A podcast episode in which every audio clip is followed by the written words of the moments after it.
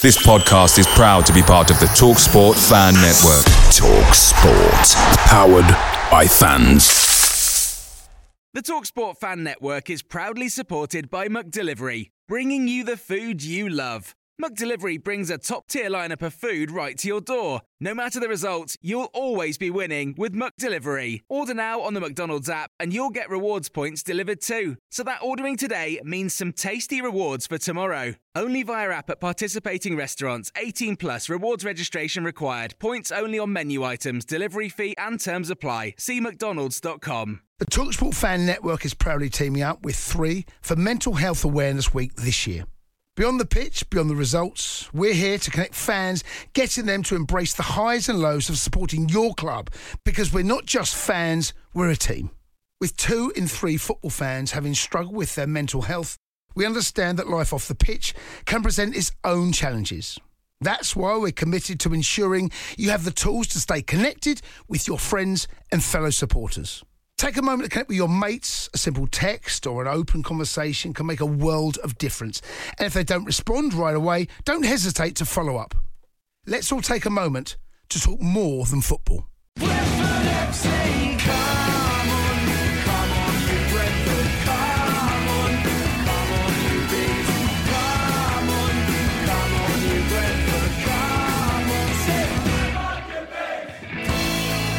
This is the Beesotted Pride of West London podcast.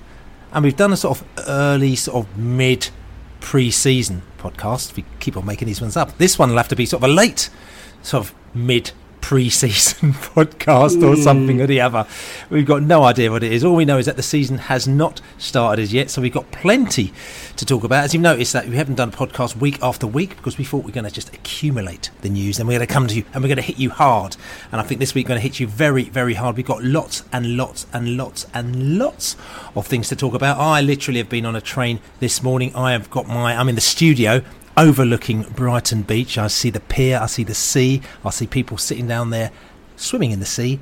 And this is my studio for the next couple of hours before I drop down and I meet the South Coast Bees for a few beers on the seafront before we head up to the England game against Spain in the Women's Euro. So very much looking forward to that. That's what I'm going to be doing today. But Laney, how are you?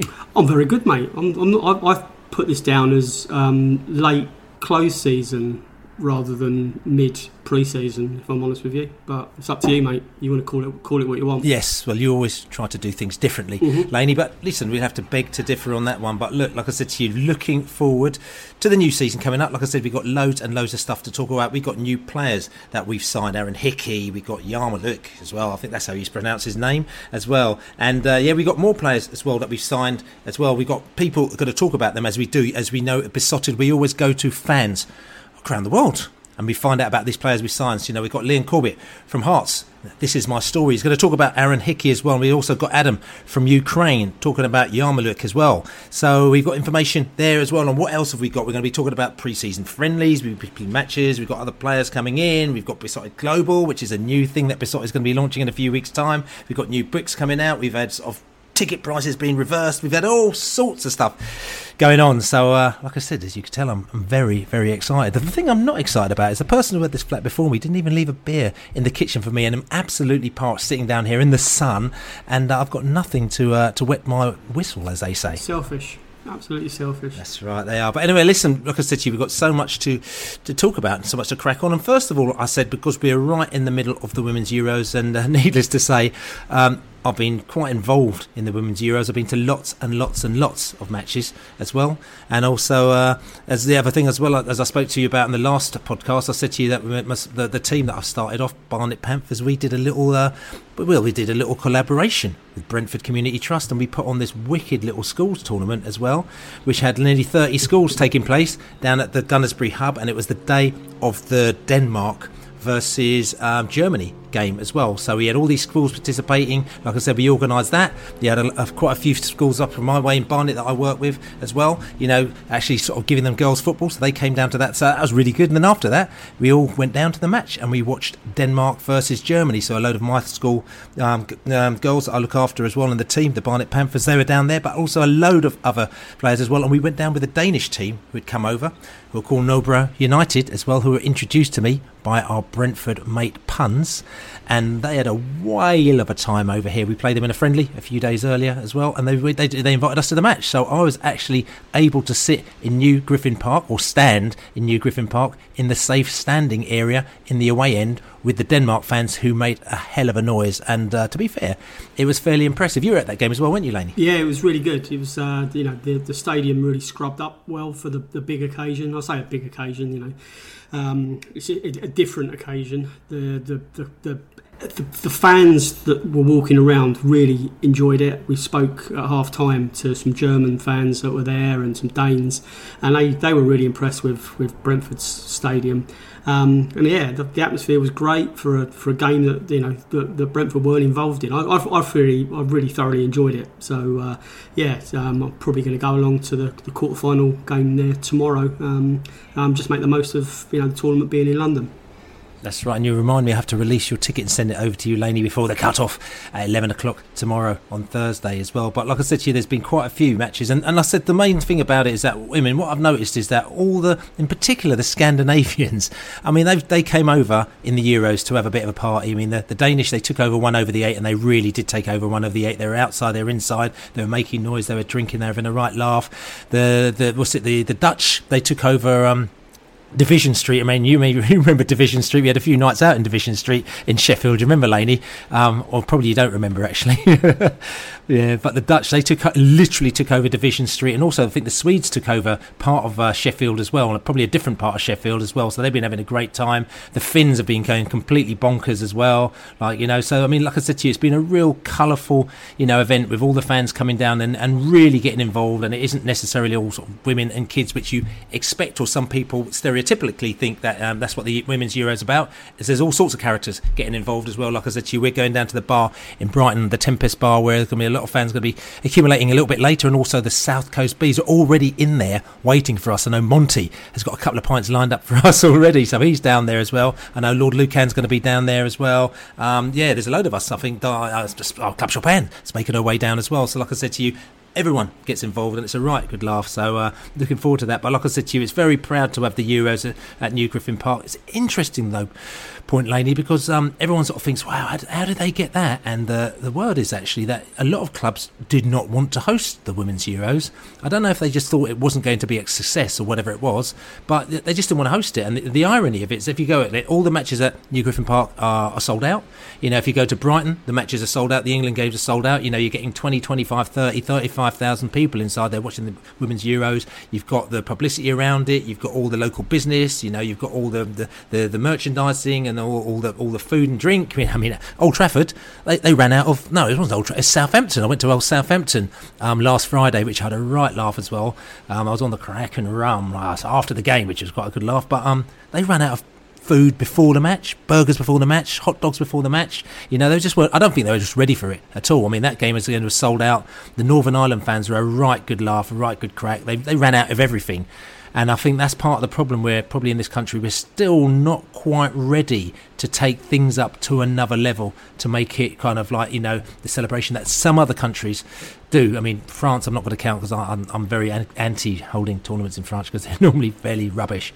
But um, there are other places which actually do take it to another level. You know, Germany is very good, but I think England, you need to actually kind of, uh, you need to up the ante a little bit because there wasn't very much happening in and around Brentford other than uh, One Over The Ait being taken over by the Danes, isn't it, Laney? Yeah, yeah, yeah. I, I think the Danes did a really good job. They, they, as you said, they took over the pub and there was singing and there, there, a lot of uh, their, their press were there, um, and it's a real real mixed crew. But yeah, you know, to see in the, some of the stadiums, the Rotherham New York Stadium's been used a lot, Bramall Lane's been used a lot. And it just seems a little bit odd when you've got kind of like the the, the Academy Stadium at, at Man City being used. We we had we got really good football league and, and sort of Premier League stadiums that, that would have been perfect. You know, um, it, it, it, it, I don't think some you know the enthusiasm has been there, but they, they've missed out unfortunately. Um, it's been a good news story and it's another good Brentford news story. Yes, indeed, and that, that Academy Stadium uh, up in Manchester as well. That was one of the first stadiums to sell out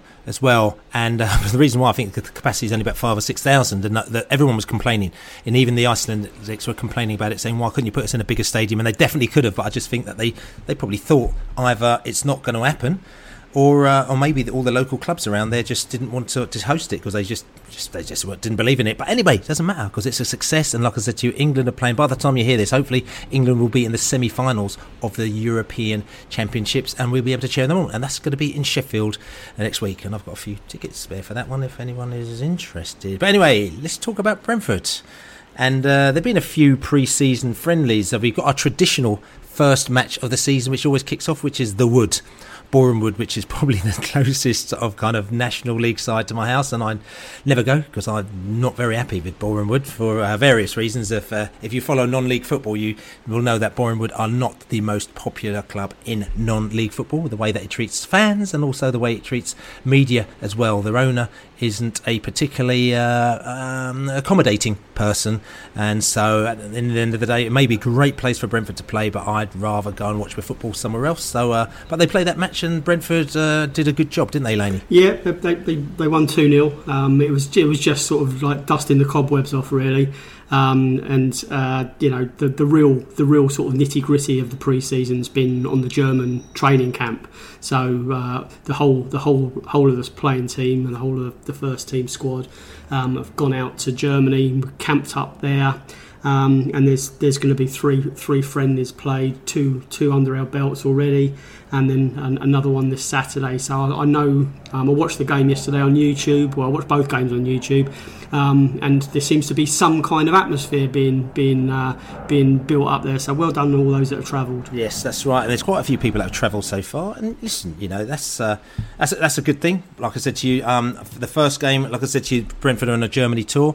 They flipped to going to Germany quite a few years ago now. It's actually in the Uwe Rosler era, where they used to go to Portugal beforehand, and basically when we used to go to Portugal, it was just an absolute big piss up, and and there's no denying about that. You know, people admit basically it wasn't really a training camp as such; it was just a laugh, and it wasn't a serious situation. The Uwe Rosler came and he switched the flip, he flipped the switch, and we started going to Germany. And I went to a couple of pre-season German tours as well. I went to the the infamous Leipzig one that we did. I think it was in 2011 as well. I look at my photographs back and I see that's when my son used to come with me, and he was about seven then, and we had a right, right That's when like Harlee Dean had just joined the club, and uh, Brentford, uh, our sort of kind of academy side, because we still had an academy side, then had won the Milk Cup.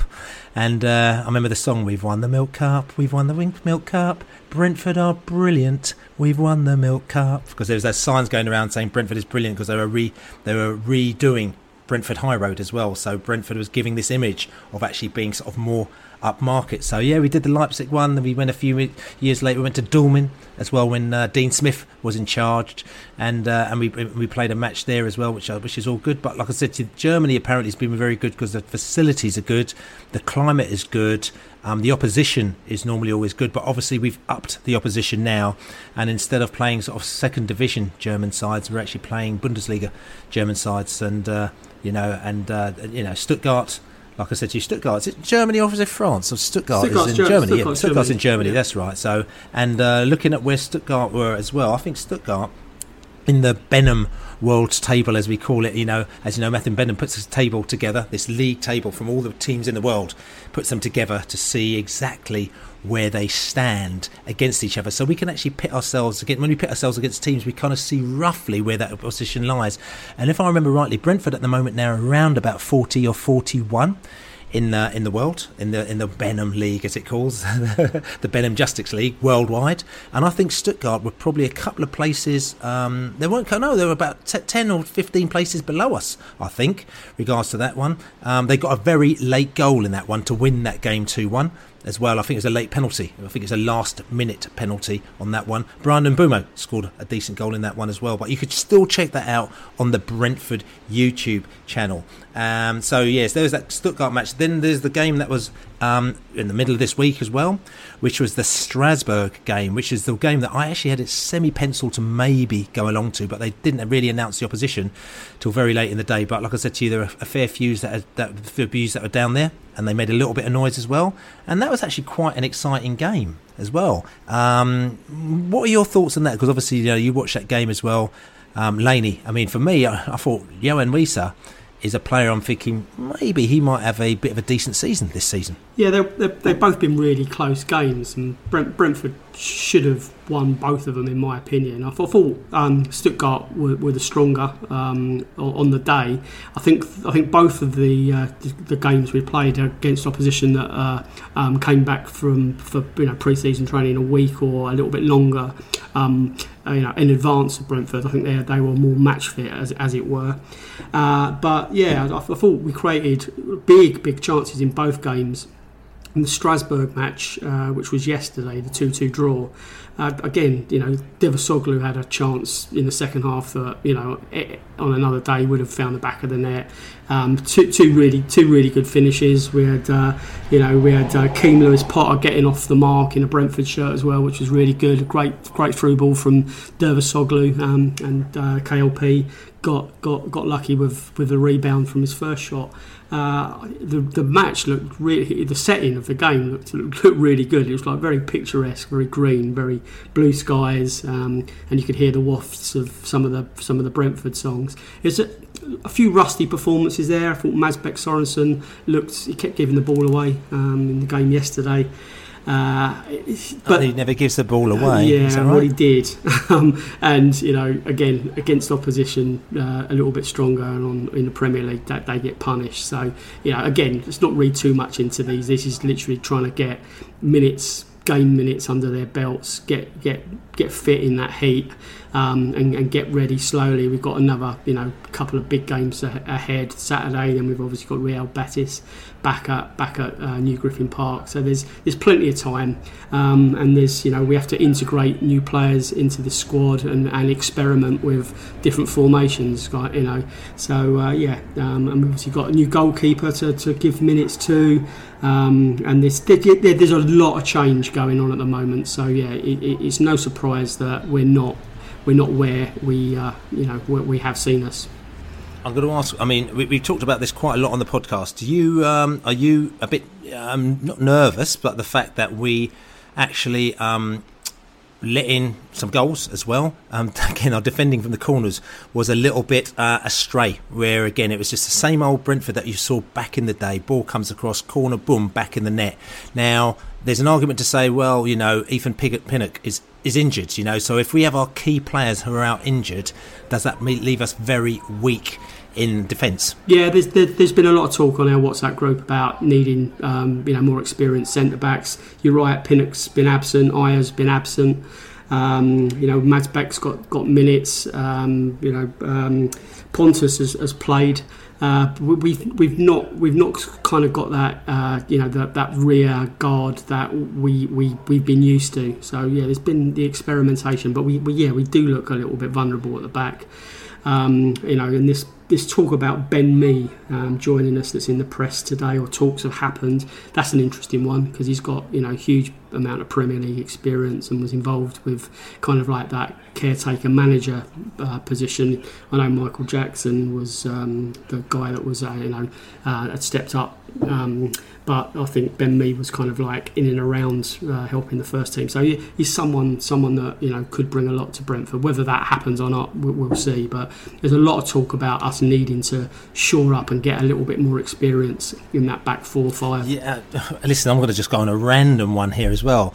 As you mentioned, Michael Jackson, because I actually remember Michael Jackson when I was young, now Chris Kamara actually invited me to Wembley when he was still, I think he was assistant manager of Bradford City or he might have been, you know, or it might be the time when Bradford City were in the playoffs. It's either the year before. He invited me two years in a row, anyway, and I came along with him, and uh, you know, and listen, you know, it was great because I was good mates with the old Chris Cammy at the time, and I remember the team that they were playing. I'm sure it was Bury were playing somebody else at the time, and playing for them was Michael Jackson. And I remember Chris Kamara just kept on commenting, going, "Oh yeah, they've got Michael Jackson playing for them, blah blah blah, Michael Jackson." So that's it's a real random thing, but it just goes to show you sort of how it graduated from Michael Jackson playing for Bury, whoever it was at the time, and now he's become manager of, uh, or, or, he was, or, or, was it caretaker manager of Burnley? You know, as well, sort of down the line, how the how the link carries on, like you know. But anyway, that's a random one that we just throw in because I haven't done a random one for a while because we haven't done a podcast for ages, like you know. So, but you know, just coming back to these games, like I said to you, sort of two all. Wissa, brilliant goal that I think he scored against Strasbourg as well, fantastic. And I thought KLP, I like the fact, oh, that's Keane Lewis Potter for people who may not know about the players we signed. I think that we shouldn't just go in and presume that people know who they are. Uh, Keane Lewis Potter as well. He was very um, resilient in the way that he scored his goal. There's a bit of a rebound that was lucky for him and it came off and then he bang in the back of the net. But again, he is a player who uh, I think we're looking very forward to seeing playing. And one of my Forest friends, actually, because you know I've got chums all over the gaff and obviously they've been promoted. And uh, we were talking about, actually, he, he came out of the blue and said to me, Keane Lewis Potter, you've got a very good player there. He said he um, whole played Forest uh, last season and he goes, Keane Lewis Potter had Spence on toast, he said, for the whole match. He absolutely annihilated him. So I, I quite like that because obviously Spence has gone to Tottenham and everyone's been talking about that. We talked about the idea of possibly getting him for uh, for Brentford.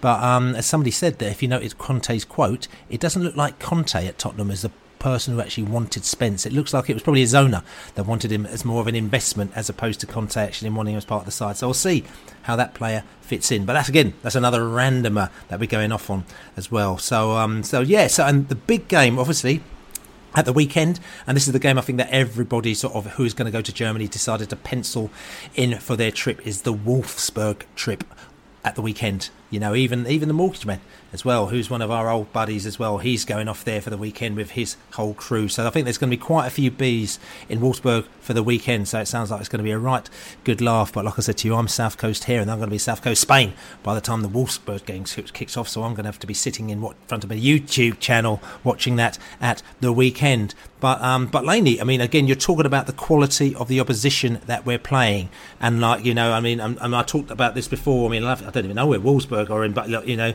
we talked about um, you know, uh, Stuttgart on the Benham League. They're about number 70 so they're 70th, you know, around about Bruges and Verona, you know, just just just below Lens, you know, just above the F word, Fulham, who are 75th actually at the moment now. Whereas Brentford, like I said to you, are 41, just below Celtic and just below Monaco at 38, just below West Ham 37, and Seville at 35, Lazio at 34.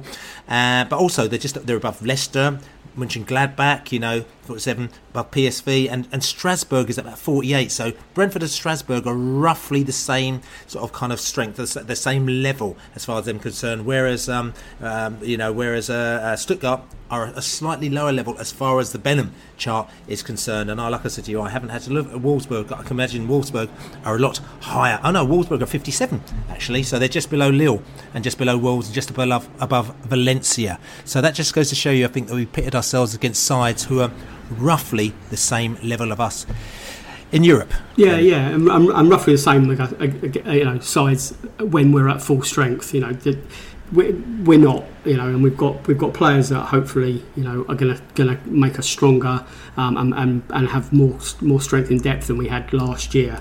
Um, some of the, some of the new signings. I mean, it's been a busy, busy time. You know, we said in the last podcast that people were getting a bit tetchy. That the, the, the, the, window had been open for 35 minutes and we hadn't signed anyone.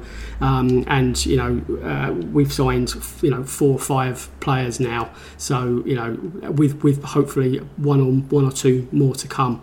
Um, and we haven't lost any as yet. So uh, yeah, we're, we're, in a good place um, with with three weeks to go. We're in a very good place. So listen, we're going to go off. I'm going to take a break. I'm going to go scramble around this flat and see if I can find a beer anyway because I'm really parched. And then I'm going to come back and we are going to talk about those new players. So, new season, new players, and the interesting thing is that you know we said this last season that Brentford. Okay, this is interesting, right? And this is hundred percent right. And we're not we're not just saying these things because we love the club and we're up the club's arse or anything like that. The fact is, beginning of last season, Brentford predicted right the coaching staff, the stats team, whatever you want to call them, predicted they were going to finish thirteenth. The end of the season, we finished 13th. Now, I found that quite amazing because I didn't think we are going to finish that high, but they predicted that. And they predicted that we're going to finish that high with the players that we had and we signed. Okay, and you might think, oh, they were lucky because Christian Eriksen they never knew he was going to come. But at the end of the day, listen, they're next on the line, and they did what they had to do. But they were so confident that we will do whatever we were going to do last season. That was their prediction. We didn't go gung ho and go out and buy a load of players like Fulham did and, and Aston Villa did and all that kind of waste a load of money. We bought it because I think what they wanted to do is try our players to see what we can do in that league. I think they thought that we were good enough to survive, right, in that league with the players that we've got. And then what we can do is that once they've been tested in the league for a season, then we can upgrade. So whether or not Sergi is or he isn't, you know, whether or not is you know Frank the Tank is, I mean, we don't know. We'll find out. So that's what they've done. Now, interestingly, they've come this season. Like I said to you, a lot of people go, no, we haven't signed anyone for three minutes. The window's been open. They knew exactly what they're doing. Bang, bang, bang. In our podcast last time, we explained and we said, you know, we said that, you know, um, we said that players were coming, okay? And we predicted that players were coming. And also, not only did we predict players are coming, I think we said in the last podcast, we said it's going to be like buses. It's not like when it's going to be one player. So when one comes along, it's like buses. They all come along. And we said that there's going to be a right back signing, you know, and the, and the Hickey has come from Bologna as well. You know, we've got, um, you know, we've got um, Yarmouk from Dnipro as well, who's been signed as well. And, you know, and we've got a goalkeeper as well. And we predicted as well, as well, speaking to Andy Key, who was our ex goalkeeping coach, who predicted that Brentford will be signing a top quality goalkeeper because we, you know, last season maybe we, we, were, we, we, we were a little bit lucky in getting away with the fact that we, uh, we had a, a rookie goalkeeper and that almost could have cost us as well. So, like I said to you, sometimes we get the information and we throw it out there and you have to read in between the lines. So let's talk about these players as well, like Aaron Hickey. Aaron Hickey, we talked about him. He actually is a left back. He used to play for Hearts. Then we got him from Bologna, and uh, there was talk about us getting him last January. That's when we went in for him for. Arsenal fans are gutted because they're saying we should have got him. We were after him. I'm not sure if they were after him last January, and also if we were after him last January and we hooked into him last January, we probably scouted him a long time before that. But Aaron Hickey from Bologna, like I said to you, is a player that we um, we very much. Uh, well, very much looking after, looking looking out for, isn't it, uh, Laney? Yeah, yeah, yeah, hundred percent. You know, he's, he's, played a lot at left back. Um, we're expecting him to play at right back as well. I think he can flip between the two. It's the kind of flexibility and the you know um, the ability to adapt that, that we want. Um, you know, I'm not not saying that we you know we, we expect players to be playing out position, but that's that's that's where we found ourselves last year.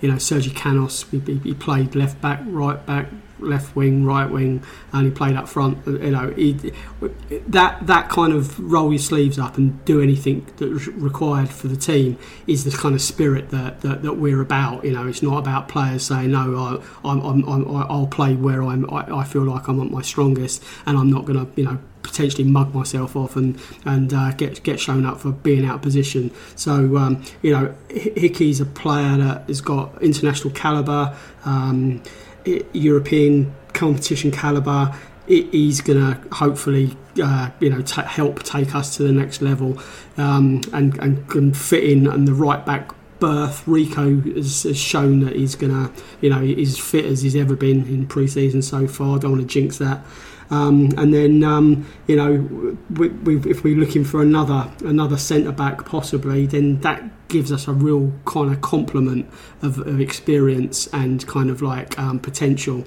Um, but we do we do need more cover.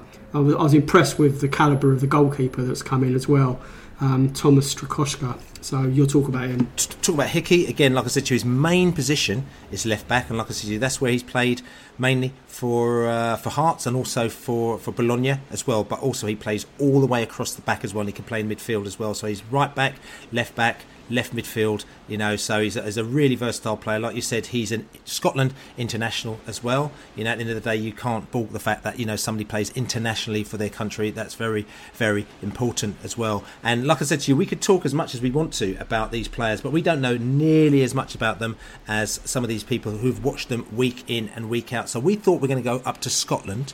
We're going to go to Hearts. We're going to go to Liam Corbett from the This Is My Story podcast. It's a Hearts podcast, and he's going to tell us all we need to know about Aaron Hickey.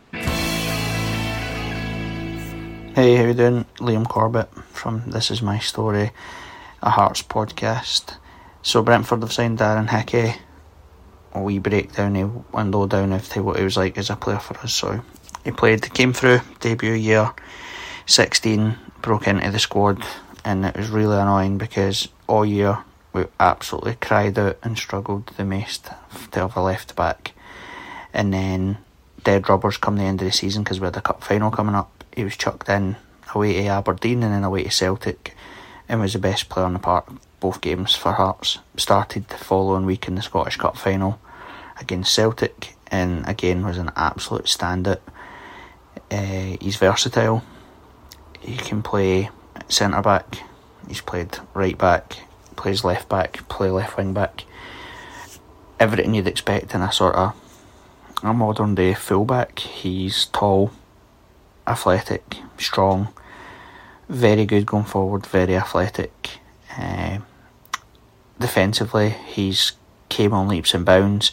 It's probably one of the weaker aspects of his game when he, he came in, but inexperience, 16, 17 year old laddie playing in Scottish football, which is a bit and can be a bit kick and rush. You're always going to expect him to be like that. But for the minute he made his breakthrough, for the minute that he uh, got into the team, he was and has been phenomenal. Has never really looked back. Strengths as well. Like I said, he's really good attacking, good with both feet. Distribution is good as well. Likes to get overlaps, likes to get to the byline, and obviously can chip in with some goals. He scored scored goals for Hearts, uh, and he scored goals for Bologna and stuff. And he's been there. Weaknesses, probably say his versatility can be a bit of a weakness as well because when you're that age and you're desperate to play, you'll agree to play in any position. And I think left wing back, left back is his is his strongest positions, but he will float and will happily play centre back or, or right back, and he, he's not as assured in those positions as he is as he is in the left. So I would say weaknesses, but he doesn't have many to be honest. For a young guy, he's got the world at his feet. He's been superb since he's made his breakthrough. When he was at Hearts, uh, he was really, really underrated. If I'm being honest, like even though we knew he was going to be a superstar, we could tell at the time he was still underrated. I think people underestimated his age uh, in terms of how how far along he was for his age, and everybody knew and could see his potential, but I don't think it was appreciated just how far he could potentially and potentially go. Like I said, they played. He was chucked in at the deep end in two basic bounce games at the end of the season, and then from those moments onward was undroppable. He needed to play pretty much every game. And then the following season, we had an absolute nightmare season, and he was basically relied upon way too much for his age, had to carry too much on his shoulders, but never shirked from it. Never took any the, never took any the responsibility. Just got stuck clean in and was was brilliant and made a massive impact for Hearts. And folk were gutted to see him go, but obviously delighted to see him see him progress in his career because it's always great to see a homegrown talent go to the next level. And as much as you say you have confidence in him that he'll go over to Italy and play and do well, I don't think anybody was shocked to see just how big an impact he made in Bologna. Uh, he's scoring goals regularly there. He's keep, I he keeps on the guy in front of him, or the guy that was in front of him when he signed, is a full blown Argentinian international. Loads of caps, and Aaron's keeping him at the team, and then obviously he's he's got his move to the to the English Premier League. In terms of how I think Hickey will, will slot into the Premier League, I think the way Brentford play the Premier League in itself, they're going to suit Hickey. Uh, you get more time on the ball than you do in Scotland. It's a lot more athletic, obviously, it's a lot more intense in England in terms of fitness and just the absolute every week you're playing against world superstars type stuff. But from what I've seen, as he's stepped up internationally, he's done really well, and for the for the youth teams in Scotland and for the full national team. And you know he's he's not come from a Mickey Mouse league. He's came from Serie A. You know he's playing Juventus, Inter, and AC, and he's held his own. He's got Roma, Napoli, all those teams, and he's he's been brilliant. So I think he's a real real asset for you. If I'm being honest with you, I think he'll do he'll do great things in the Premier League if you play to his strengths. Uh, final thoughts on him. I think he'll go again. If I'm being honest, I think uh, maybe take a year, two years to establish himself in the Premier League. But I think he's got a, I think he's got to move in and again. I think he can go higher, and that's no disrespect to, to Brentford or whatever. I, I said the same when he played with Hearts. I said the same when he played with Bologna. I think he has all the attributes you want from a, a modern day fullback. Uh, I think the only thing that will hold him back is the snobbery around Scottish football players. You look at the English Premier League, you know, you've got Andy Robertson and you get Virgil van Dijk cut their teeth in the in the Scottish Premier League. That's what made them.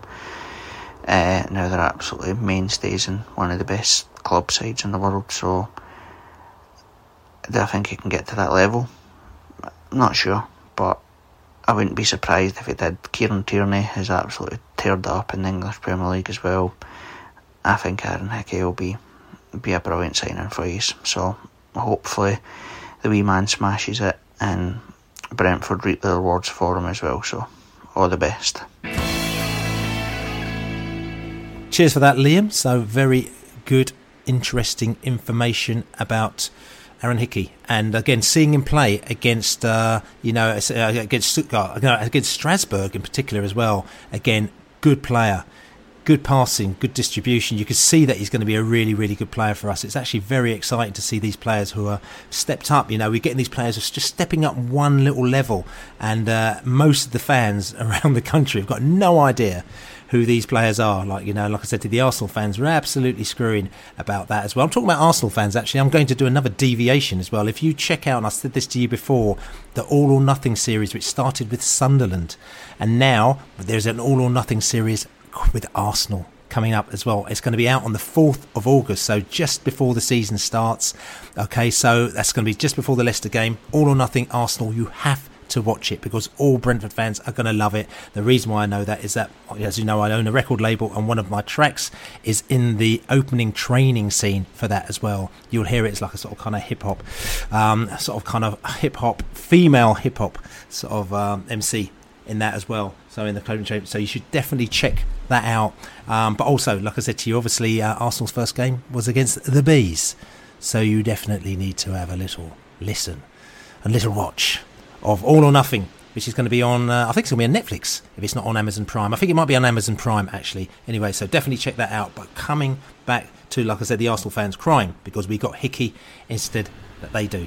And uh, I think to me that makes me feel very happy. And you, Laney? Yeah, yeah, yeah. I mean, you know, these young players are, are, making intelligent decisions. That's that's what I like about it. Yeah, I mean, obviously the temptation is always there to, to, to sign for the bigger name club, but you know he, he, wants to play football, and you know we, we can not guarantee him that, but pretty much guarantee him that. And you know we're we're about pushing on to the next level.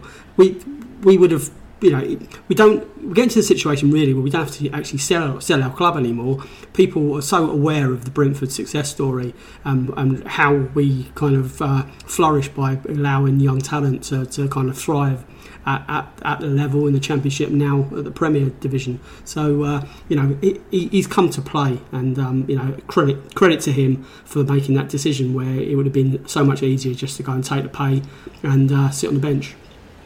Definitely listen, and we've also got more players who have come in to sign for the mighty mighty bees as well. Yehor Yarmoliuk. He's signed from Dnipro in Ukraine. Now, we've had quite a bit of activity in and around Ukraine over the last year.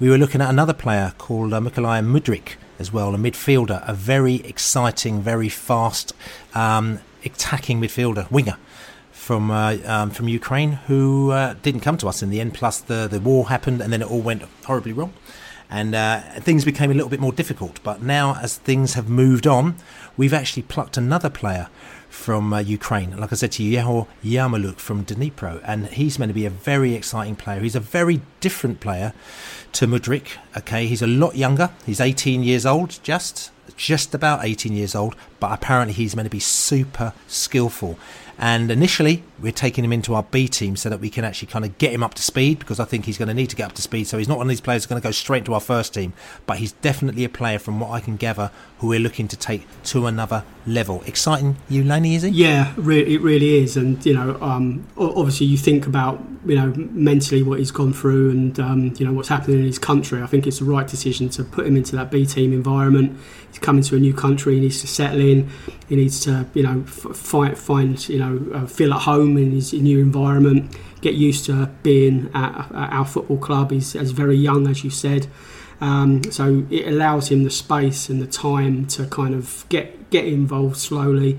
And as his confidence and his performance builds, then we can integrate him into the first team. Hopefully, I mean that journey might take less than than, than we hope, but it's it's important that we don't put too much pressure on him. You know, big love to him, and I hope it. I hope his move to London is a successful one, and he can be really happy um, at Brentford. Yeah, and, and again I think we're talking about cups, and I suppose this is how you can see where the cups have a real benefit because obviously he's a player where we're looking at, you know, when he becomes 20, 21 is going to be a real key player in our side. We need to build him up. So you can see that we'll be looking to, you know, maybe it isn't even the League Cups, which might be a bit too early for him, but it's going to be the FA Cup where we're looking actually to bring him in to the side and actually start playing and start doing what he wants to do. But I mean, listen, we're talking about him, but we've never actually ever seen him play. But we're going to go over to a good mate of mine, Adam from Ukraine plus football as well. And he, to tell you something, he knows everything about Ukrainian football. He lived in Ukraine until he got evacuated and had to leave there a few months ago.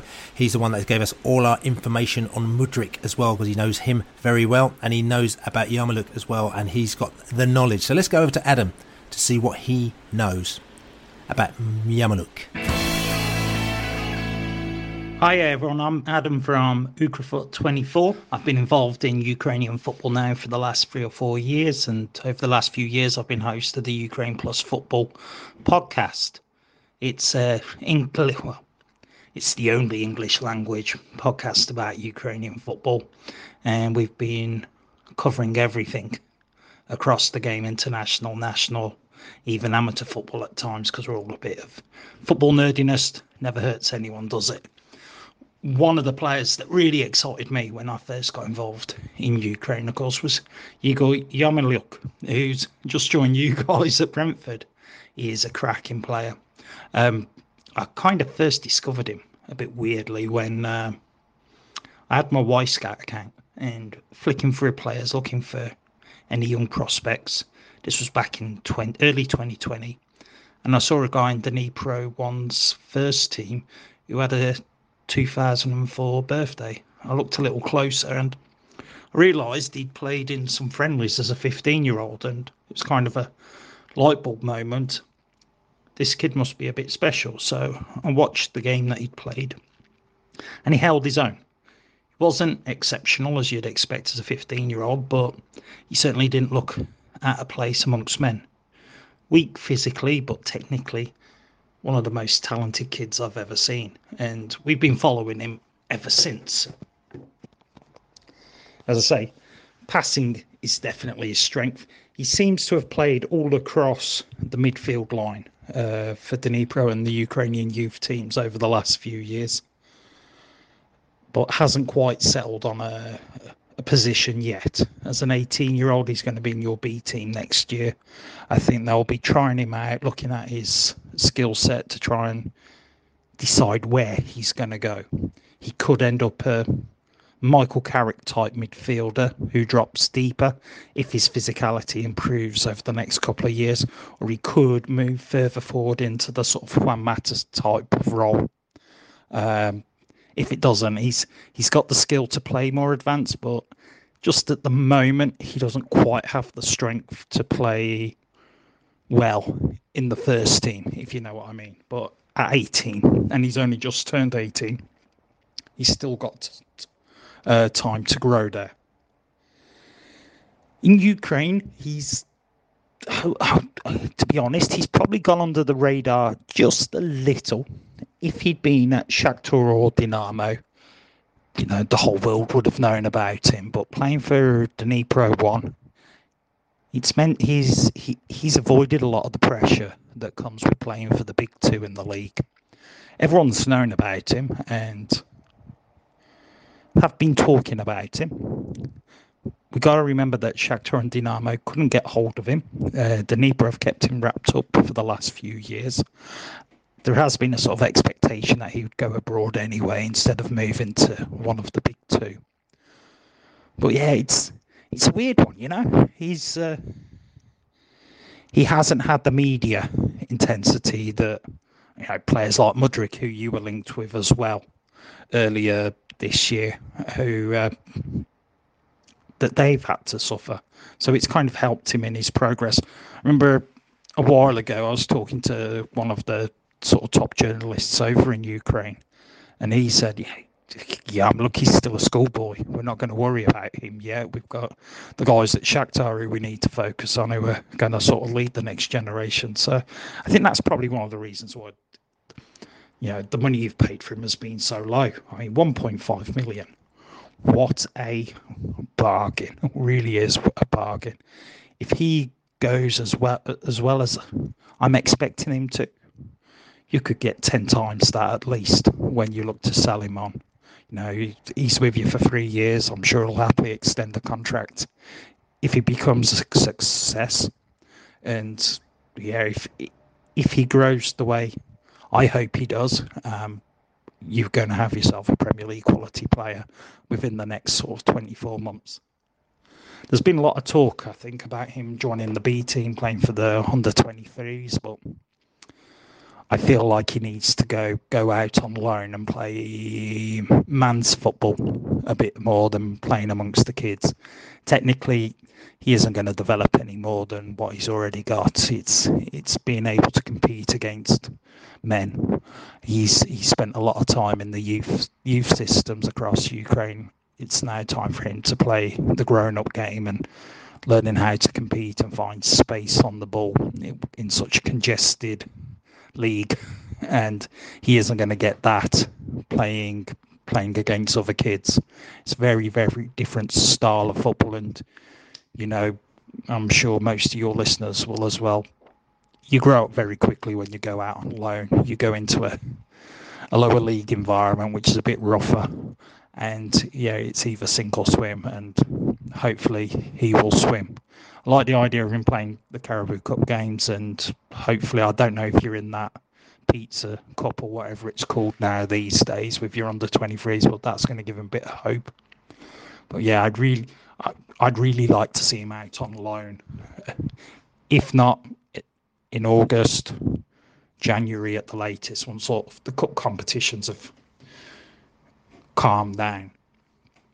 Yeah, you we spoke, didn't we, a while ago about Mudryk, and he's he's he's an outstanding talent. He really is very different player to Yaremchuk. I mean, Yaremchuk's the midfielder. He's I think he's going to settle in central midfield. He has been tried out wide because of his lack of strength at the moment, but once he bulks up, I see him either as a, a six or an eight. Whereas Mudryk can, has got one position and one position only. That's on the left wing, cutting in you know, on on his right foot, either looking to put the crosses in or hitting a shot to the, the far corner. That's that's his game set. Uh, a lot quicker, very quick feet. Um, he's gone through the process that Yaremchuk's going to go through now over the last couple of years. He's, you know, last season for him was a breakout season.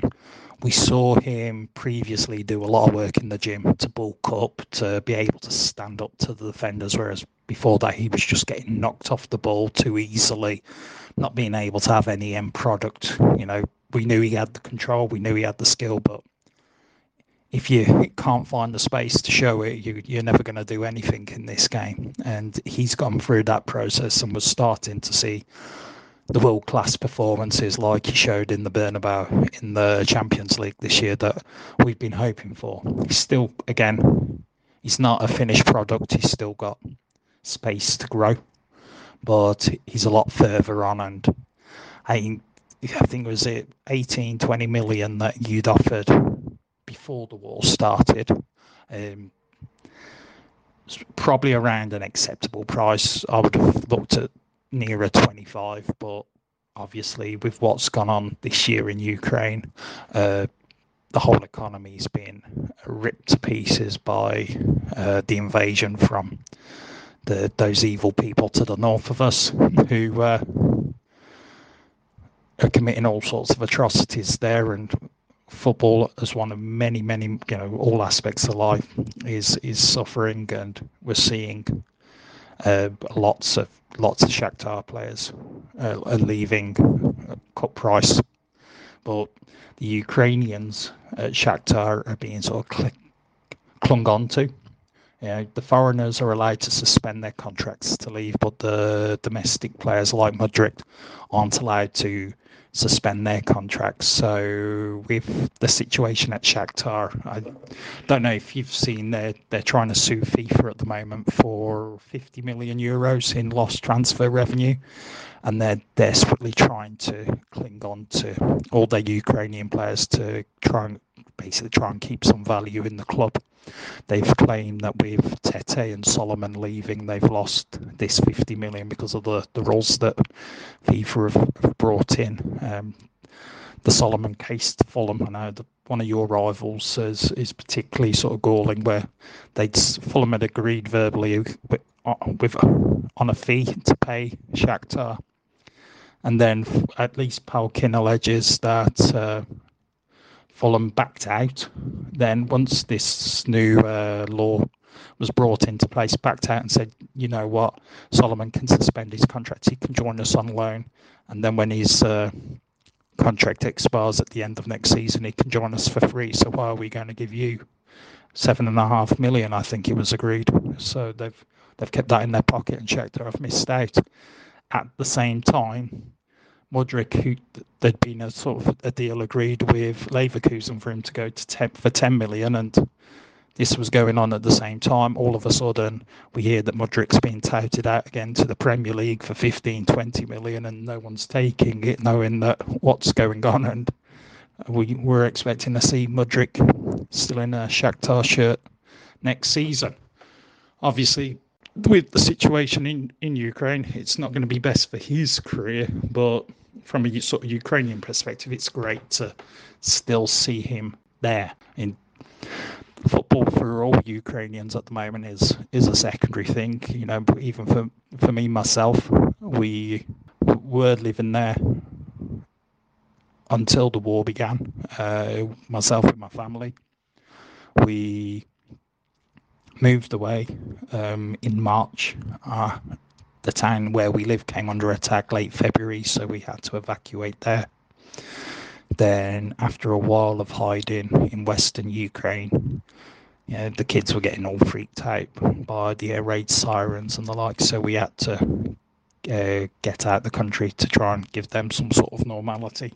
That's why we're we're here now, living in Luxembourg, but talking to you today from Belgium. Oh, it's not too far away, and they're they're, they're getting settled again. But obviously, anytime they, they hear Ukraine, they still they still miss home like like we all do, and we're hoping to see some football and life in general get back to normal once those evil people from from the north have been destroyed and got rid of. Anyway, uh, back to back to Brentford, and I'm hoping Yarmoliuk will get a bit of game time this season. I'm not optimistic; it's just a hope of mine. As I said to you earlier, I hope he does go out on loan. Um, probably January loan would be best. Give him some cup games in the first half of the season. Just get him adapted to the English style of football, the increase of pace. He's going to have some national team games as well then get, get him into the League Two, National League for the remainder of the season, and then see how he goes in in year two of the three-year contract.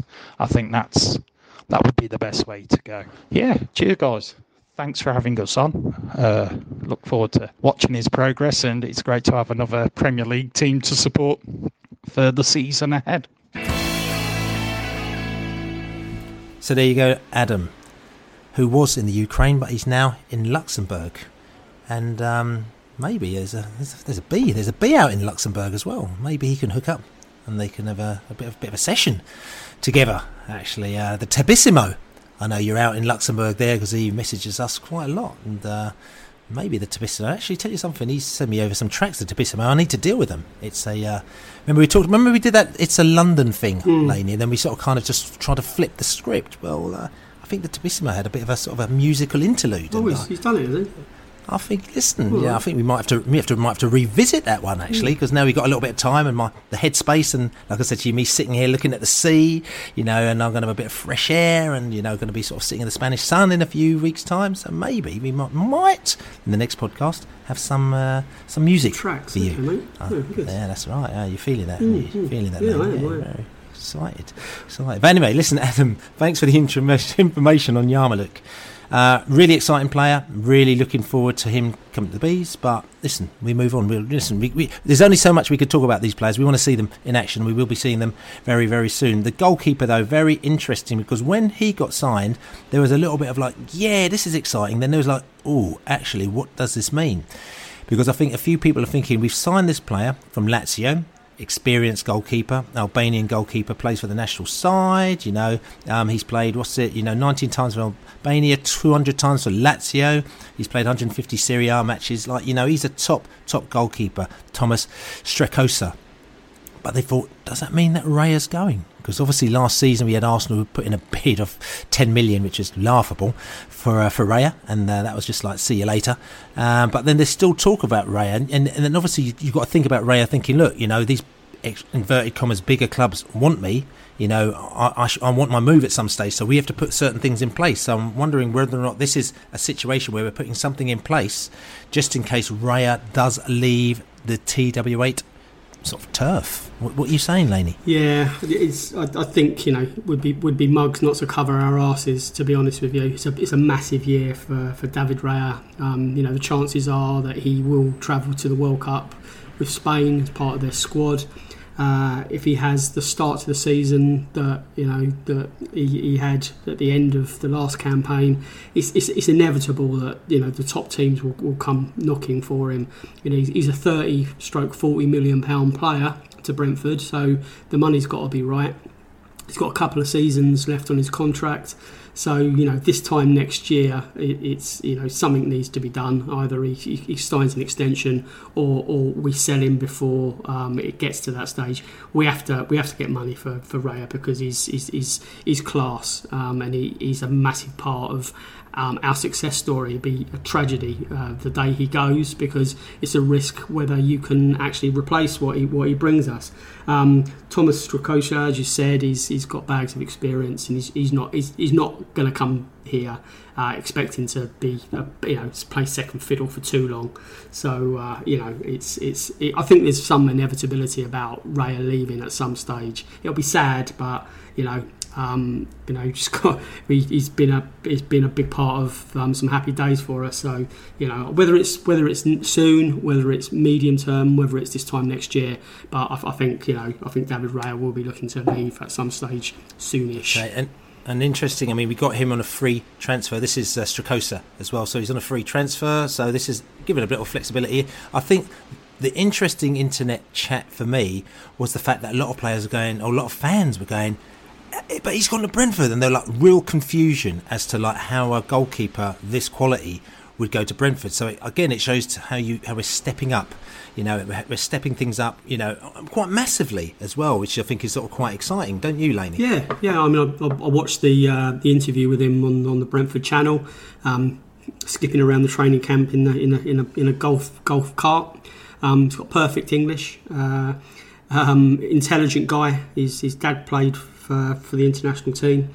Um, and um, you know, being a goalkeeper is, was always you know seems to be in his DNA. But uh, it's it's it's as you say, you know, out the the, the caliber um, of our signings um, and their reputation within the game and their um, their um, being attracted to go to you know championship uh, Champions League rivals in the Premier League is is, is a sign of um, just how our reputation our star has risen. Um, you know people are aware of us. They want to come because we're an exciting team That's right, and, and, like I said to you, you know Andy Key, who's Brentford's ex goalkeeping coach, who I met in uh, on, on, Orlando a couple of months ago as well on the on the rooftop bar when the, his team Charlotte FC were having their team talk, as you do by the pool, you know. So I was there with all the characters and uh, chatting to Andy, and like I said to you, he's the one that predicted that Brentford are going to get in a top class goalkeeper as their second goalkeeper, you know, because that's what we have to do in the Premier League. He said it's just it's too expensive for us to actually not in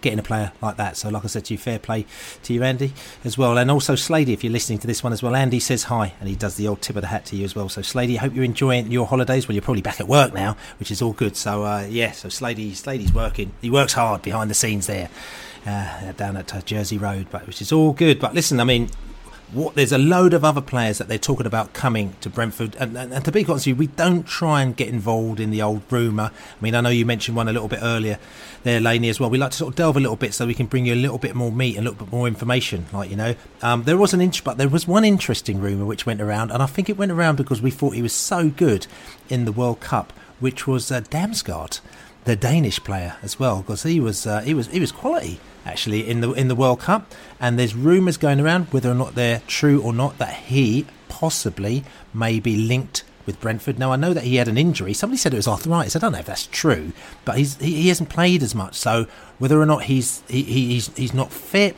whether or not he's not the same player as he was before, I don't know. But there's been a lot of rumour about the Damsgaard and Brentford, hasn't there, Lane? Yeah, Mikkel Damsgaard. Yeah, again, you know. Um is is the caliber and the experience that he could bring, um, and obviously you know being being a Dane, it's uh, you know there's obviously some sort of uh, contact that, that could have been made and, and sh- should have been made. You know, um, it, it's coming from a reliable source. You know, Bold um, is a big big Danish um, news channel and newspaper. Um, they're they're not in they're not one of the typical clickbait sites um, at all. So um, you know where there's where there's no smoke without fire, as they say, uh, which is quite topical. Um, but we'll we'll see. You know um, the other the other uh, new signing that we always get this time of year is bloke called Halil Dervişoğlu. I don't know. He, he's, he's, a new signing every summer. He comes back and he looks good, and then he goes somewhere else. So um, I'm not sure what's going to happen with him. So uh, there's there's there's kind of lots going on, lots of lots of decisions uh, to be made. Yes, indeed. And tell you something. Just coming back to uh, Mudryk as well, Mykhailo Mudryk, the Shakhtar winger who we went in for last December, and we bid up to about 16 million for him, and then they kind of like just went quiet on us, and I think they were trying to get 20 or 22 million for him, and then the war came, and then it all went a little bit, you know, well, as I say, war. The war came, and it just changed everything in Ukraine, and all of a sudden. Um, I think a lot of teams decided that they needed to sell quite a lot of players. Now, I'm not sure what happens with Shakhtar, but they were in a, a, situation where I think they were looking to offload players, and uh, but the prices had dropped quite massively. Now, I don't know what's happened with Brentford and Mudryk. Um, apparently, he's a very different player to Yarmolenko, so maybe he may still fit in with what we need to do. But I noticed that I think Adam said that the F word, Fulham, were in for them. So immediately, that's kind of put me off it you know, or maybe I should be actually I should be happy the fact that maybe it looks like that maybe he's rejected their advances, isn't it, Laney? Yeah, I mean, you know, he, he, needs to find a good home. I think he was looking for a move to Germany, um, and, I, and I, I, don't think there's you know the, the personal terms or um, the, the fees been agreed. You know, as you, as you as you as you say, there's a lot going on um, clearly in Ukraine, and uh, foot, footballers sorting themselves out, new new deals is all part of that kind of chaos that's that's reigning there. You know, um, so yeah, I, I, get the buzz that it's, it's, it's something that's not going to happen with Brentford now, and we've, we've kind of moved on and we've, we've made other signings. But you know, um, if there's an opportunity there, I'm sure I'm sure we'll, we'll take it if it does arise. And you know, talk about players. It's, you know, moving on, we've got Maghoma, who's gone to AFC Wimbledon as well, which could be a good move for him. He looks like a decent player as well from our B team, or well, or is he from our first team? I, I think maybe he's from our first team. Is he? You probably correct me on this one. He, he, might have got promoted up to the first team, but he's actually at AFC Wimbledon, so he looks quite decent as well. And uh, I think there's um, uh, what's his name? Yeah, there's a few other players. Don't, don't well. forget, you know, Keane Lewis Potter. We haven't mentioned this podcast, but we did. We mentioned him a lot in the in the that's, previous one. That's right. But um, you know, it might be, you know, it, it, it was we, we said it was almost going to happen and then it took another sort of 10 days for it to actually sort of uh, you know to unfurl properly. But um, you know that that was in the bag and uh, we we, uh, we we trumpeted that one in the last edition of the Beesotted Pride of West London podcast. We did indeed. And the, and again you know I've got my Hull mates and everyone coming back to me saying he's a great player for you. He needs to put on a little bit more weight as a lot of people keep saying to us about these players when they move up and level level. They need to be putting on some weight so that they actually don't get knocked off the ball um, you know, decision making at times needs to be different, but they say that they're a very, very exciting player. Um, lots of people from different teams that I've spoken to in the championship say he's a great player for us. So I think that the fact that we've been after him for quite a while and we've nabbed him, I think it can only be a good thing. And he's a record signing as well, which is quite mad at 16 million pounds as well, which is. Uh, which is really, really weird to sort of kind of see how we've moved from, you know, from when we signed Bryan Mbeumo for six million euros, and we were like, wow, six million euros, like Bryan Mbeumo. That was what maybe what three three years ago at the most. So it just goes to show you how things have sort of kind of trajectory of Bees players has moved over the past uh, few years. Dominic Jeffries, um, I've heard Rotherham are in for him. I've heard Gillingham are in for him, but you know, Dom Jeffries, he's uh, as we know, he's off as well. Um, uh, Julien Janvier as well. I think he's on trial. At, oh yeah, he was actually on trial at Reading, but from what I heard, he had a bit of a punch up with one of his teammates as well. Oh, something happened with one of his teammates, which was a bit of an altercation. Probably is probably a better word to use from that one.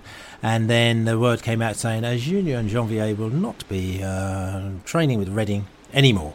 So that was the end of that. Then, so uh, he's uh, can be a little bit feisty, old Janvier, couldn't he? Yeah, he needs to he needs to get another club pretty quick. To be honest with you, he needs to you know otherwise his career is just going to kind of get derailed. Um, yeah, that's it's just yeah. a, that's a concern. That's right. That's right. So listen, I mean, there's more, just other things we want to talk to you about. So listen, that's it on the transfer front. We'll come back to you in a week or so's time. We will talk to you a little bit more about the transfers in and around Brentford and probably even around the, the Premier League as well. But what we want to do is talk to you very briefly about something very exciting happening with Beesotted because Beesotted, as you know, Brentford have gone global. You know, there's fans from all over the world tuning in and watching Brentford and listening to our podcast. Thank you very much for listening to us. Thank you very much for checking in with us. Thank you very much for you know social media messages and everything like that you do with us. And it's really good to have you guys and girls on board, which is all good. Um, but so listen, Laney, we've, we've set up a new little thing for this season, haven't we? Beesotted Global. Tell everybody about it. Well, so, yeah, Beesotted Global is going to be a new social media community. So, um, if you think about it as like an environment where uh, everyone can get their news content, um, you can have conversations with us. There'll be video chats every week. There'll be exclusive uh, match day videos, live podcast broadcasts, um, weekly video discussions all in a safe environment because we, it's been a it's been a bane um, the last not so much the last couple of years but over the last kind of there's been moments where you know social media it, it gets it's, it's, it's too it's too trolly it's, it's too confrontational it gets too angry. It seems like you can't have a conversation at times. So um, we've been approached by a new platform um, and they've kind of got this safety um, at the at the centre um, of, of, what they do. Um, and we've we've looked into it, um, and we, as you rightly say, Bill, you know, the the international podcast that, that you did um, about three or four months ago, it showed how there's pockets of Brentford fans literally springing up all around the world, and we wanted we wanted a place where all of those people could come together as well. And, and so within this environment, we're going to have different areas, and people can go into all the areas. But um, you know, there's there's going to be uh, you know a match day zone where everything in the build up to the game.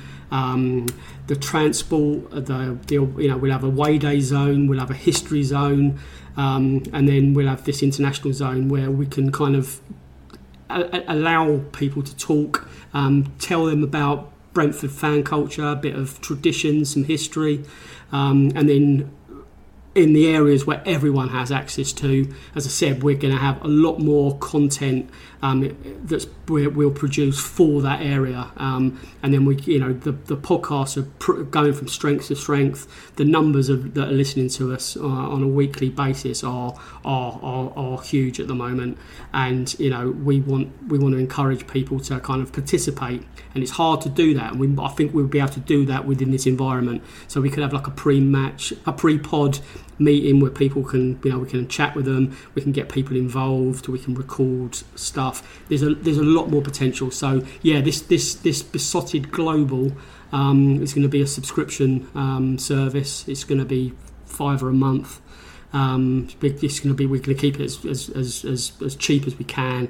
Um, and because it's subscription everyone has to give their information, and that's not you know that's not a bad thing. So every we every everyone is who they say they are on screen, and that accountability we believe is going to give us an environment that everyone trusts each other.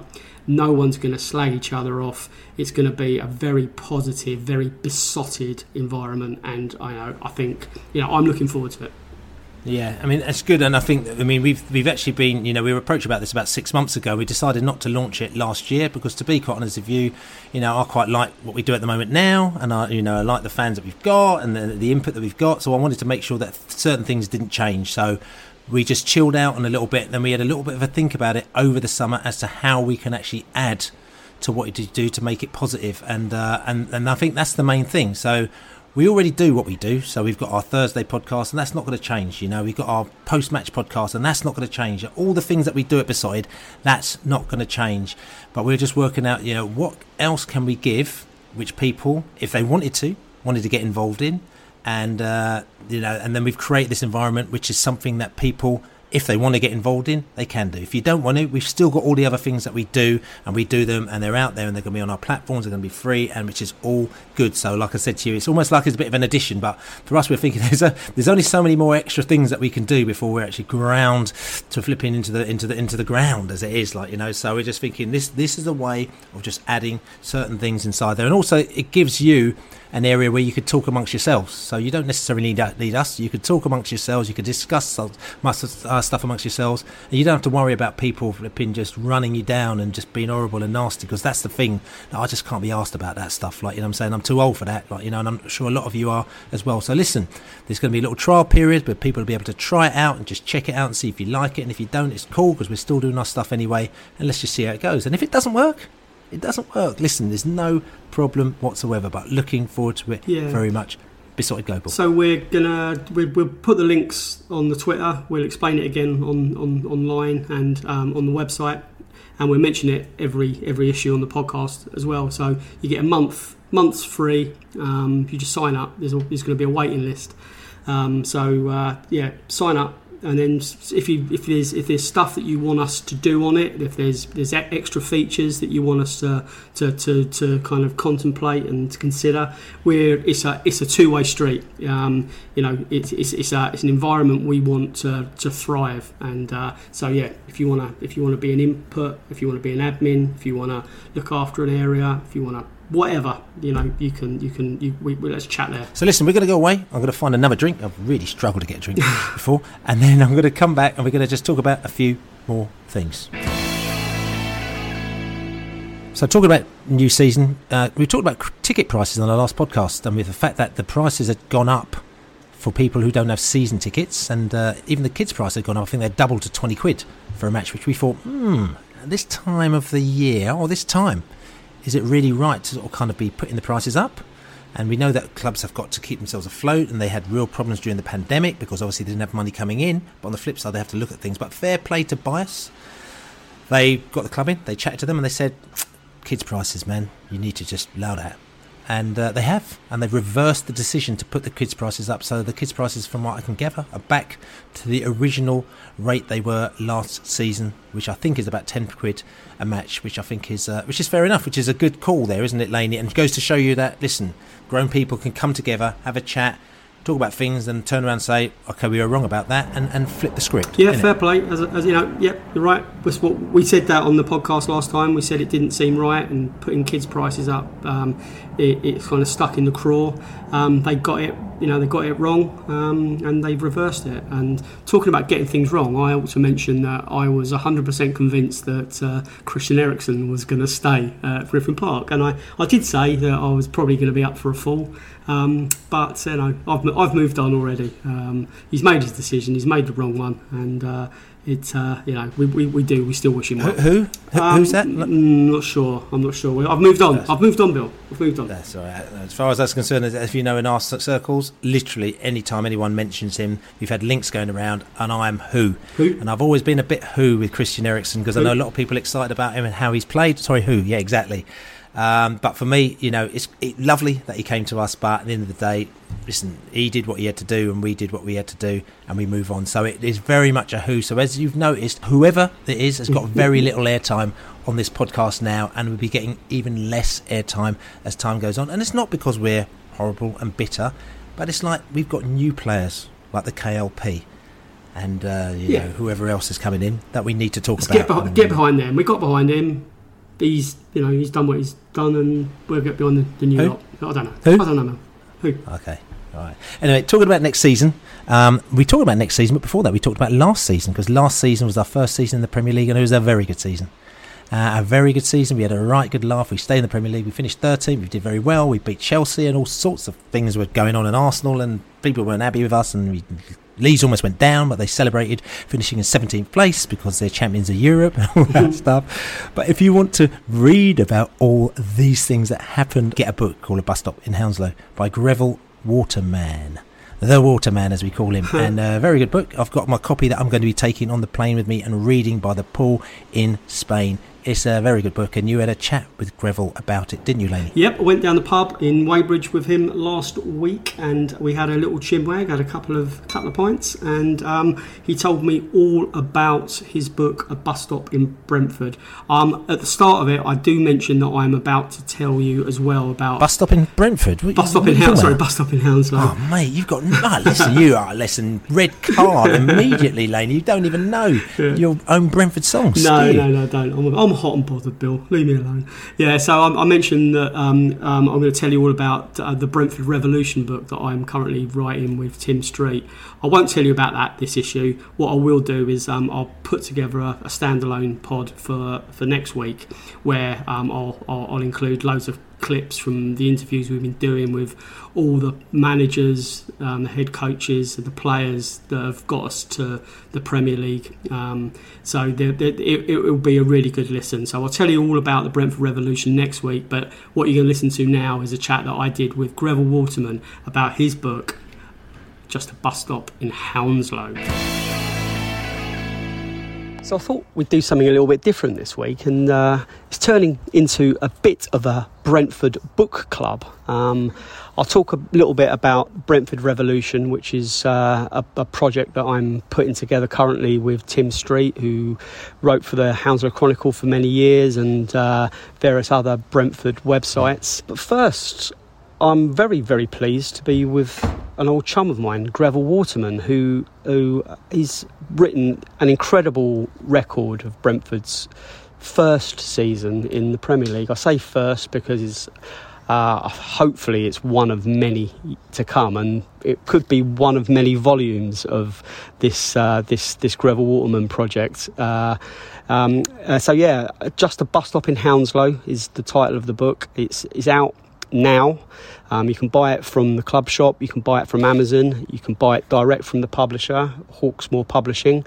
Um, the book is twelve ninety nine, I believe, um, and it runs to an incredible, f- almost four hundred pages. Greville, it's, it's quite obvious what, what made you come up with this idea, but there must have been times where you thought this was this may not be the brilliant idea it was when you first started it back in back in August. Well, let's just say that when we had lost seven out of our last eight games and we couldn't buy a goal, we went, I think, 15 games uh, without scoring first. I did think that this was a project that might get scrapped halfway through, But thankfully, the return of David Raya, the return of Kristoffer Ajer, and what was that midfield player we brought in in January? I can't remember his name, um, whatever his name was. Uh, and of course, Christian Eriksen. Suddenly, everything was rosy in the garden, and there was a happy ending. So that's the, that's the that's the only problem with with reading a book like this. You you, you already know the ending, but the the detail and the the angles that you've kind of approached this book it's it's, it's you you're given really good access to to the club's players and um, the staff um, and and to Thomas Frank. How how were they um, during the season? How how did their moods uh, raise and lower? Well, I think the thing about Brentford is they're always very calm and phlegmatic. They make their decisions and they make cool, calm, rational decisions and they keep to them. And they don't panic, there are no knee jerk reactions. And certainly, everyone I spoke to throughout the season was nothing other than confident that it was going to end well. And they were incredibly helpful. Pretty much every door that I wanted to open was open for me. And really, it was something that they wanted to be have, have written, and it was something that I needed to write because I'd just gone through a bad time in my life, life with my wife dying. So it was important, and I can't thank the club enough. Uh, Chris Wickham was incredible. Sounds like an Oscar speech. This uh, Thomas Frank is an amazing man. When you meet him, you are the most important person in the room. He gives you full eye contact. He's not looking over your shoulder. He's not looking at his watch or his phone he is a very special man. And you know what? This is a pretty special club. You know, 100%. And, you know, a very special season. So, you know, you, we, we start off, obviously, again, you know, we, we know where we start and we know where we finish. But you obviously dedicated hours every day to, to this? Um, was it something that you? It, it's more than a diary, Greville. You know, it's it's a, it's a forensic kind of expose of, of nine months in, in the in the in a, in a football club's life. Uh, you know, talk us through the actual the, the logistics of writing this book. How, how, many hours and you know what what kind of what kind of project was it for you? I pretty much wrote it as the season went on. I would write most days um, I can write fast. I can write probably two, three thousand words in a day if I have to. Um, so I tried to keep it fresh.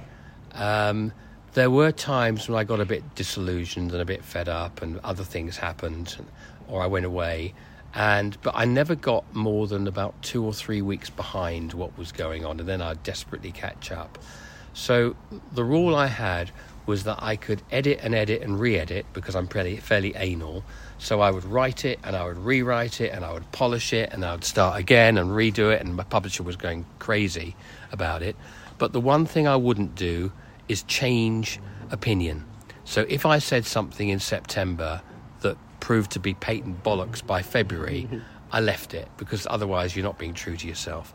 But it really kept me busy. It filled my days and my nights for nine months. And you know, it was my, my baby. I feel a bit bereft now. I, got, I need I need something to do. And you know, how how difficult was it not to get too carried away when the you know when the highlights happened and then to skim over the lowlights or to to get too down about the lowlights how, how have you kept you know how how have you kept the Thomas Frank ethic of treating success and failure as as equals without you know getting too high or too low I tried to keep things on an even keel.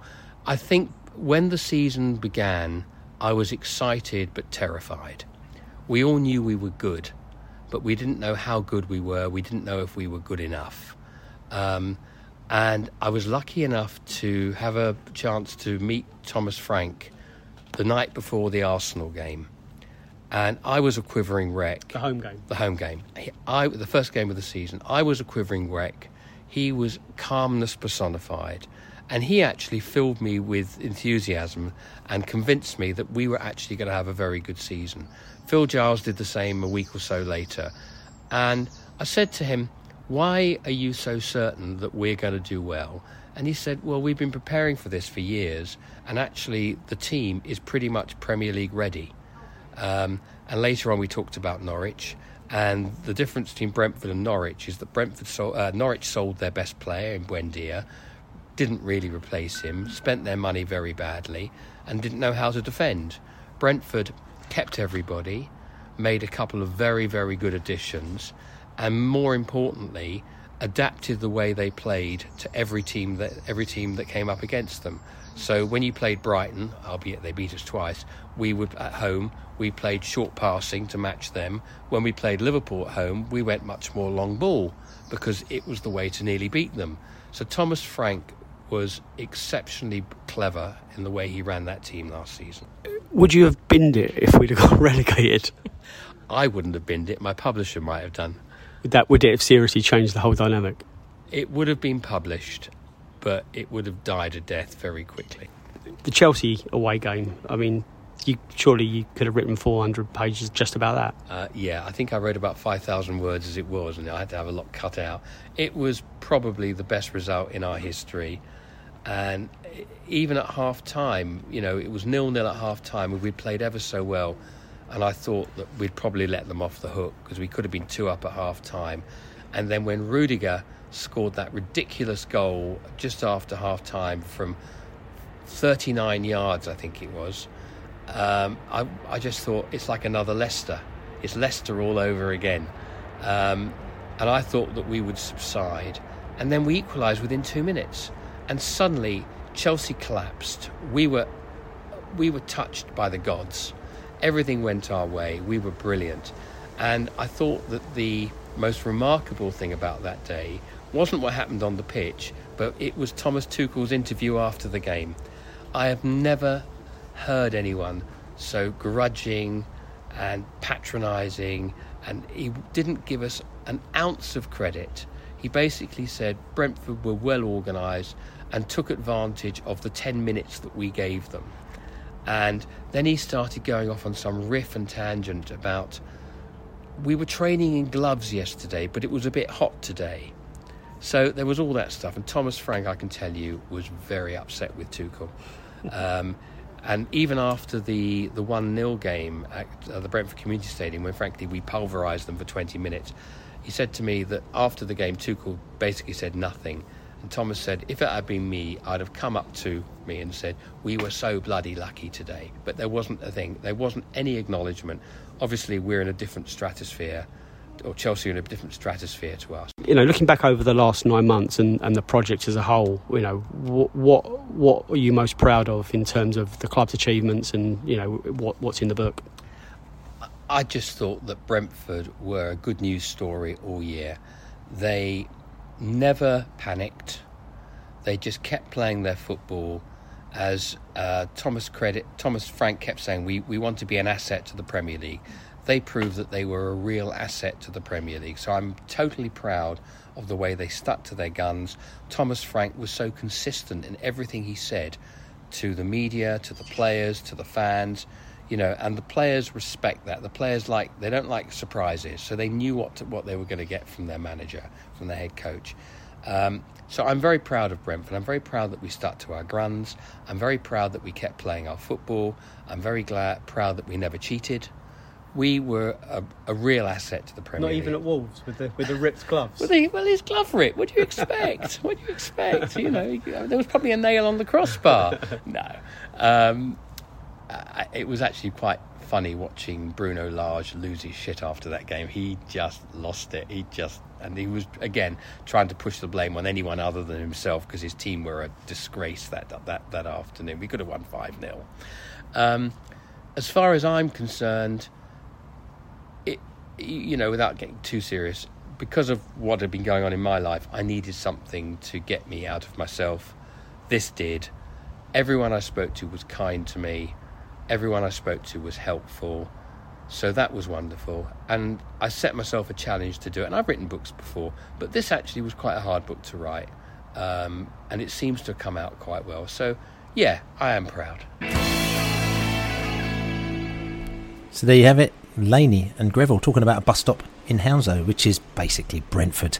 Um, our football club And the reasons behind that we all know, or most of us know. If you don't know, then you should need to read a book like The Bus Stop in Hounslow, um, and which is all good. So that's really great. And, and, Laney, just talking about, like I said to you, your book, and I'm not taken away from Greville's book because we've talked about that loads as well. You know, you, you talked to Thomas Frank and all sorts of characters for your one. So that's going to be a very interesting interview in the next standalone Beesotted podcast, isn't it? Yeah, yeah, we've, we've, we've been uh, we've been really lucky. Um, last last week before last, we went to the training grounds. We had uh, um, interviews with Thomas Frank, Ethan Pinnock, Rico Henry, and Sergi Canos uh, um, about getting to the Premier League um, and our first season in the Premier League. But in you know we've we've had we've got brand new interviews with Uwe Rosler, Mark Warburton, Andy Scott. Um, and there's loads of others. You know, Dean Smith's interviewed in there. Um, uh, did really long, brilliant chat we had with Rasmus Ankersen. Um, Phil Giles will be doing soon, um, and Jon Varney about what's going to, you know, what's happened off the pitch. It's kind of like a forensic start to finish of, of, of, of, everything that has been changed about our club to be able to get to the Premier League. It's not all about last season, it's about that whole journey. Um, you know, loads of loads of chats with loads of players, McCormack, um, he, that's a great one. Sammy Saunders. There's, there's some really good content there, um, and so I'll, I'll, do a standalone for next week, and uh, hopefully you'll thoroughly enjoy wicked, that. Wicked, wicked. Uh, uh, Laney, and I'm here because I'm, I'm looking, mm. and I've seen the Monties like messaging me, going, "Where are you, Bill?" He's sitting in the bar waiting you, for us. You need to go. Club, you need to go. Club, club shop. Anne's just turned up as well, so I'm going to be going in, in a sec. Can you hear the sea in the background? Can you hear it whooshing? I don't know if you can hear it oh, through the microphone there, or anything like that. Can, no, no, no, no. And you probably need to change my setting actually, like you know what I'm saying. So, uh, but you know, things are yeah. You've got the whooshing. You could probably hear it now, actually, can't no you? seagulls. I expect seagulls for, for Brighton, Bill. There are seagulls actually, but you know, Ooh. to be fair, it is closed season, so the seagulls have been uh, they've been parked. You know what I'm saying? But I am going up to the Seagull Stadium a little bit later. I'm going to be getting that train, you know, that nightmare train that we yeah, all have to get and go. Yeah, I'm going to be doing that one, but it's all good. Well, but anyway, look, have yourself a good afternoon, Mr. Grant. I'm going to have a good afternoon. I'm just going to quickly talk about. We've got mm. the first few matches we've got this season. We've got, um, like I said to you, Leicester. The tickets have gone on sale. Like I said to you, West Indian Carnival on the Saturday, and then the game on the Sunday. I'm a bit gutted that I'm actually on holiday for that because I would have loved to go to the carnival on Saturday, the West Indian Carnival Saturday, stayed overnight, then gone to the match on the Sunday, but that is not going to happen. But I think a lot of people are very excited about that one. You got your ticket all sorted for that, Laney? Yeah, tickets all sorted for that. Um, Tick- yeah, tickety boo. tickety boo, tickety boo. We've just got Fulham to Fulham to worry about now. Well, that's right. Well, Fulham tickets will go and sell on Monday. Thirty nine, three thousand nine hundred taps is what you need, and Monday it goes. Then Tuesday, then Wednesday, then Thursday. There's only two thousand tickets for Fulham because uh, of the restrictions. I'm not quite sure what the restrictions are because I thought their new I thought their new standard opened up, which is about sort of ten thousand pounds for a seat in the new sound stand at Fulham. You know what I'm saying? Uh, you know, twenty's plenty, yeah. But um, yeah, so Fulham is the one that I am massively excited about. It's remained at three o'clock on Saturday, the twentieth. Um, we're going to be going to that pub in Fulham as we always go to, which is going to be brilliant. We're going to be outside of there. We're going to be having lots and lots of fun. And for me, that is the the number one away day as far as I'm concerned this season. Very excited about that tour. That goes on sale, like I said to you, on Monday. Then we've got the Man United game as well before that, which is uh, the Saturday afterwards, which is our first um, home game. It's a 5:30 kickoff, so it's a late kickoff. So that's going to be quite a laugh as well because we're going to obviously be going all day on that one. Well, so let's, not, let's, let's, not beat around the bush, oh, now, lady. I can't, wait, I can't wait for the new season now. No. that's right. And then the, the big one, for, also the big one for me, is that Crystal Palace, because Crystal Palace is on a Tuesday, like I said to you, eight o'clock kickoff. But um, we're starting at 11.30, me, me and my Palace chums. So if you want to join us, Danny, we, we, I don't know where we're going to start, but we're going to be 11.30, we're going to be somewhere, and then we're going to make our way slowly to Thornton Heath or wherever they play. And it's going to be a right good chuckle. So, yeah, well, it's just we can use we can use Brentford Global Bill to kind of um, have a designated pub, and if people want to join us, that's the that's the place to find out where everyone is and come right. down and buy us a beer. buy us a beer, more definitely. So, and I'll tell you something also, there's one final thing I want to say, talking about buy us a beer, which you can buy us at beesotted.com forward slash beer as well. Thank you to everybody who's contributed and uh, bought some beers. And I wish you'd bought some beers and sent them to this flat air because at least I would have had a couple uh, while doing this podcast because I'm absolutely parched. But also, there's an article saying basically that Brentford fans uh, drink the most beer pre match in all of the Premier League over everybody else. We drink over six pints before the um, before every Premier League match, and we were above. I don't know what the other teams everyone. are, but you know, yeah, above absolutely above everyone. And I think part of the reason why is um, it goes back to a kick football of football because Brentford, you know, was we were so terrible, and we just used to turn up and have a right good laugh before matches, after matches, and after time we didn't even go to the matches. So I think that's just carried on into the Premier League. But now that we're actually playing decent football, we could think we're going to have a right good drink, watch the football, and then come back and drink some more. So uh, it was an official it, service. I don't think it's six.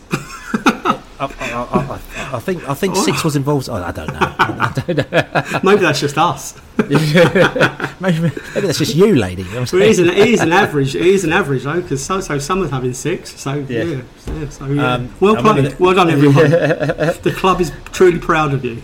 Uh, yeah, no, I, I, talk about mid six. I mean, um, if you remember the old Leeds man, we used to do that tradition where we used to have there was a pre match six where you literally had to go to every game and have a pre match six, and uh, and uh, we laughed because my brother came over from America one time, and uh, we actually got to the pub very late, and uh, he took it very seriously. This pre match six, he didn't know anything about it, and uh, I think we had about sort of an hour, or an hour and a half before the kick off, and he, he thought he'd have a pre match six before an hour and a half, and uh, I think we went to Wembley actually to watch wickham play Preston North End, and we went and had a pre match six, and then he walked to the stadium and walked into a bush, a hedge, and we had to sort of drag him out like, and send him back to America. And uh, he hasn't been back since, I don't think. And that was about 25 years ago. Um, it's, not, it's, not, quite true, actually. But, but the, the, story is true about his pre-match six, so yeah, he yeah, just mis- misjudged it. So which is all good. But anyway, Brentford fans, good drinkers, and uh, and like I said, kick football out of football. Well, anyway, we've uh, we've gone on a little bit with this podcast because basically this is the second podcast we've recorded in about eight weeks. So you must um, forgive us for rambling on. But we had to ramble and give you the news. I hope you've enjoyed it. Thank you very much for listening. Like I said, you could listen to us on all good podcast channels. I'm going to do the outro this is the Beesotted Pride of West London podcast. You can buy us a beer, beesotted.com forward slash beer. All good podcast channels. Just subscribe to us and write us a review and do all the thing that you want to do as well. Also, like I said to you, Beesotted Global, you can check us out even if you want to send us a DM say send me the info we'll give you the info as soon as we can do it'll probably take us another week or so to get that info out to you and other than that, like I said to you, I've seen the seagull just fly past my window. Go on, I can Bill, see go and have a drink, mate. I've got to Monty over there, club shop down there waiting for me. The beers are waiting for me. I'm really potty for it. Coming in and playing the line. This is I'm going oh, to go to the bees. As we say, come on, you bees. Come on, you bees. By the seas. Come on, you bees.